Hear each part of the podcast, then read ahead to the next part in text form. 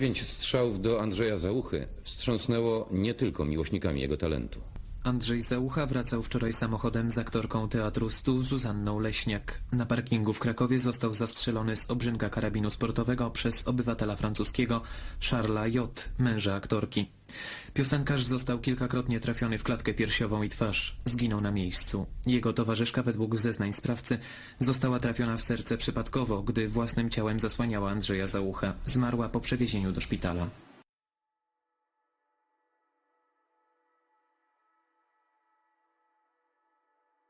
Dzisiejszym bohaterem podcastu jest jeden z najbardziej utalentowanych muzyków polskich. Bożyszcze Kobiet, zawzięty monogamista, który pomimo swojej ogromnej popularności przez wiele lat był wierny tylko jednej kobiecie. Po jej śmierci związał się z aktorką Zuzanną Leśniak, która próbowała wyleczyć jego złamane serce.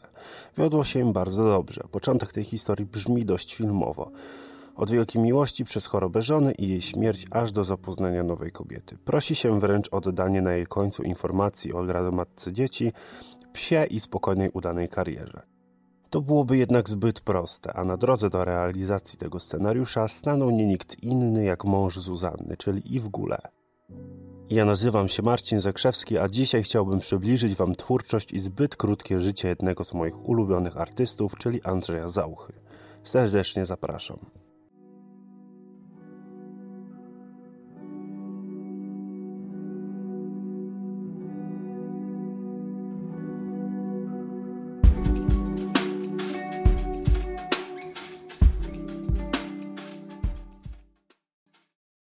Młodość Andrzeja nie zapowiadała się muzycznie. Trenował on bowiem kajakarstwo. No, sprawa była bardzo prosta, po prostu byłem sportowcem. Pływałem na kajakach, byłem nawet w kadrze narodowej i później nagle okazało się, że muzyka jest dla mnie ważniejsza. Zostawiłem kajak, wodę, wiosło i zacząłem się e, interesować bardziej, bliżej muzyką. Na Mistrzostwach Polski Juniorów w 1963 roku prowadzona przez niego czwórka wywalczyła brązowy medal. Rok później wywalczył złote medale Mistrzostw Polski Juniorów w jedynce i czwórce. Startował na dystansach 300, 500 oraz 1000 metrów. Łącznie wywalczył trzy medale mistrzowskie. Jego kariera muzyczna rozpoczęła się w dość przypadkowy sposób.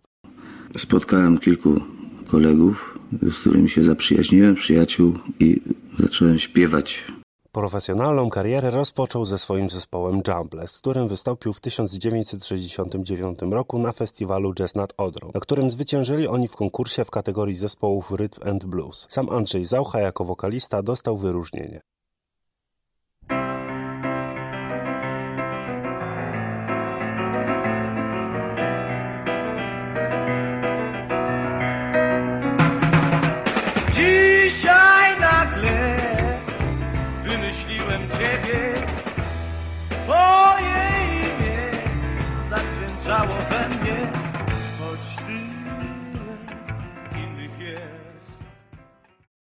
Kolejnym zespołem, z którym związał się Andrzej Zaucha była Anawa. Był to zupełny przypadek. Po prostu solista Anawy, znany wszystkim Marek Grechuta, za nie mógł. Był po prostu chory i ówczesny kierownik zespołu Jan Kanty Pawlusiewicz Zausze zaproponował zaśpiewanie w zespole.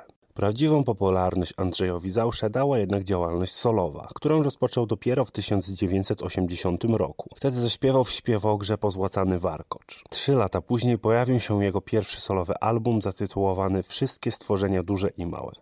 Największą popularność zdobył utwór tytułowy, na którym gościnnie zaśpiewała Ewa Bem. W 1985 roku Zaucha wystąpił podczas koncertu Piosenka jest dobra na wszystko, który odbył się w ramach Krajowego Festiwalu Piosenki Polskiej w Opolu. Od tego czasu był regularnym gościem na opolskich festiwalach. Począwszy od 1985 występował w Opolu corocznie, aż do roku 1991.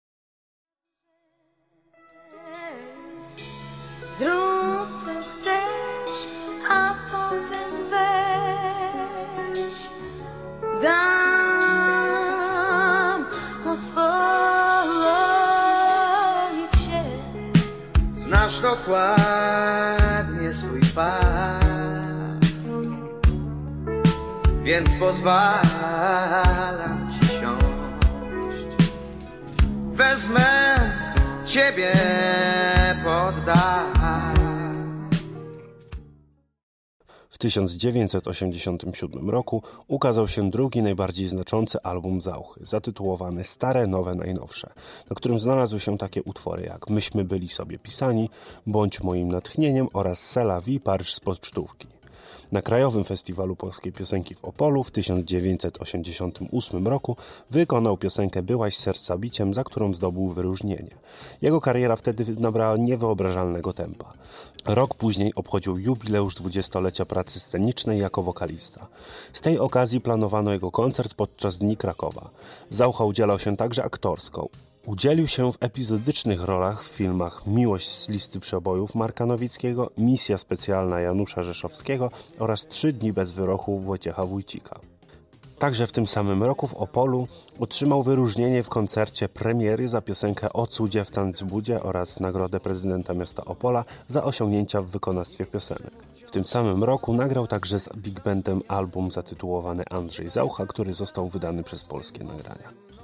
Generalnie 89 był dla Andrzeja Zauchy bardzo dynamicznym rokiem i to nie tylko pod względem muzycznym, ponieważ niestety wskutek udaru mózgu w wieku 39 lat umarła jego żona. Zaucha załamał się i rzucił się w wir pracy. Wszyscy starali się mu pomóc, przygarnąć go lub jakoś wesprzeć. Wtedy dostał także główną rolę w przedstawieniu Pan Twardowski w reżyserii Krzysztofa Jasińskiego. Ten nie ukrywał, że rola Twardowskiego pisana była właśnie z myślą o Zausze. Nie chodziło tylko o walory głosowe, ale również o to, aby dać mu zajęcie, wydobyć z otchłani czarnych myśli.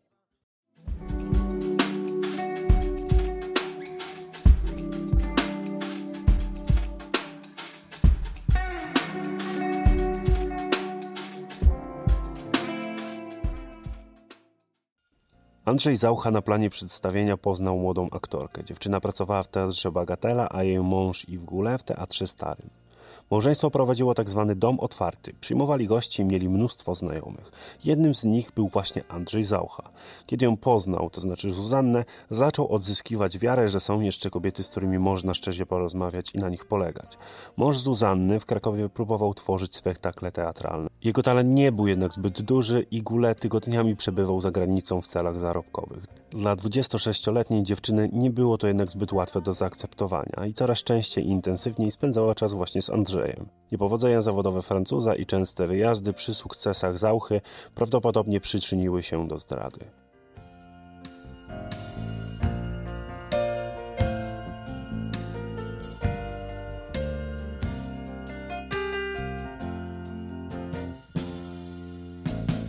Zuzanna Leśniak nie potrafiła powiedzieć mężowi o swojej miłości do Andrzeja. Aby ułatwić ujawnienie sprawy, zaprosiła Zauchę do domu podczas nieobecności Francuza, nie informując go jednak o tym, że ten zamierza rano wrócić do kraju. Gdy Francuz dotarł do Krakowa, nie mógł dostać się do mieszkania. Nie miał kluczy. Dzwonił więc i pukał. Dobijał się cały czas do drzwi. W pewnym momencie zorientował się, że klucze są w zamku. Pierwsza myśl, Zuzanna zasłabła. Wystraszył się i wyważył drzwi. Jakież było jego zdziwienie, kiedy w jednym z pokoi zastał przerażonego Zauchę bez butów, który nerwowo zapinał pasek od spodni. Przysiągł mu także zemstę i wypowiedział słowa Będę musiał ciebie zabić, których chyba sam nawet nie wziął do końca na poważnie. Stało się jednak inaczej. Zuzanna próbowała przekonać męża o wielkim uczuciu, jakim mimo kłamstw wciąż miało ich łączyć. Iw nie wierzył w ani jedno jej słowo. Zaczął analizować przeszłość i punktować ją swoimi podejrzeniami, które kiełkowały w nim od dawna. Maniakalnie tropił kolejne nieścisłości, czym wymusił na żonie przyznanie się do zdrady. Twierdziła jednak ona, że sprawa jest już dawno zakończona. Jak odpowiadał później, widziałem, że wtedy jest złą aktorką, źle kłamała. Byłem zdradzonym mężem i zdałem sobie sprawę, że inni się mnie boją. Nigdy nie przypuszczałem, że będę miał taką rolę do zagrania. Nie wierzyłem, że między Zuzą i Zauchą wszystko skończone. Czułem pomieszanie pojęć rodziny i honoru. Czułem, że naprzeciwko siebie nie mam prawdy i że inaczej nazywamy pewne rzeczy. Chciałem być pewien, że przestrzegamy tych samych reguł i że wzajemnie się rozumiemy.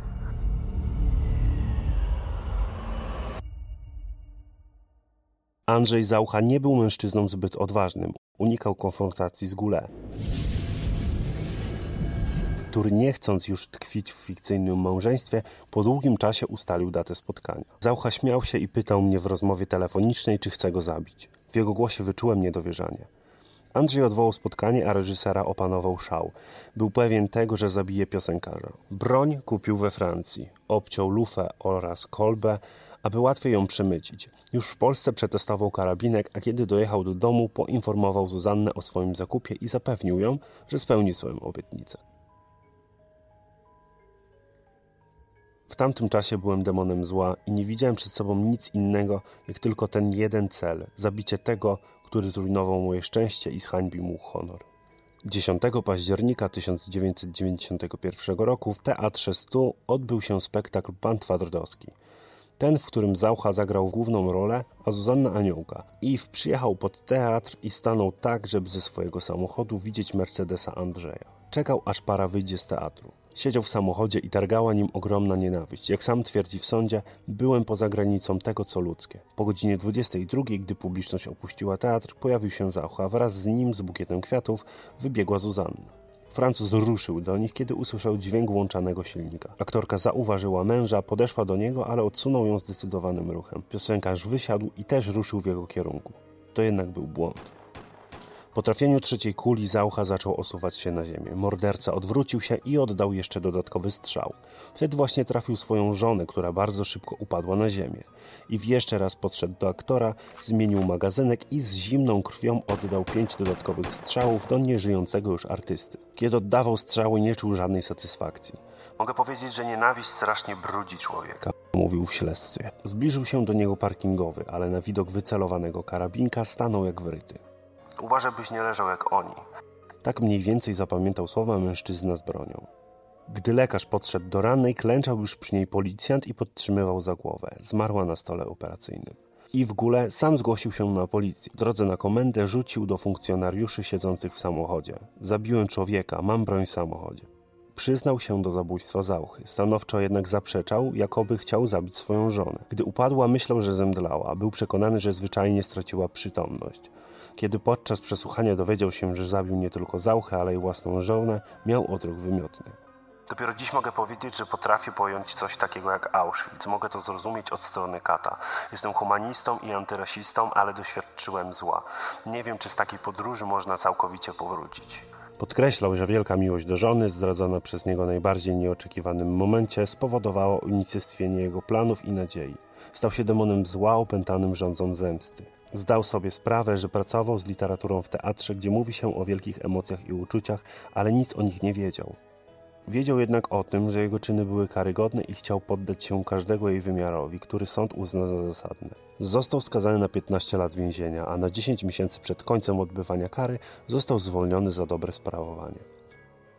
W tej części podcastu to już wszystko. W następnym epizodzie postaram się pokazać, w jaki sposób i w ogóle próbował odkupić swoje winy, ponieważ 14 lat, które spędził w więzieniu, było bardzo owocne.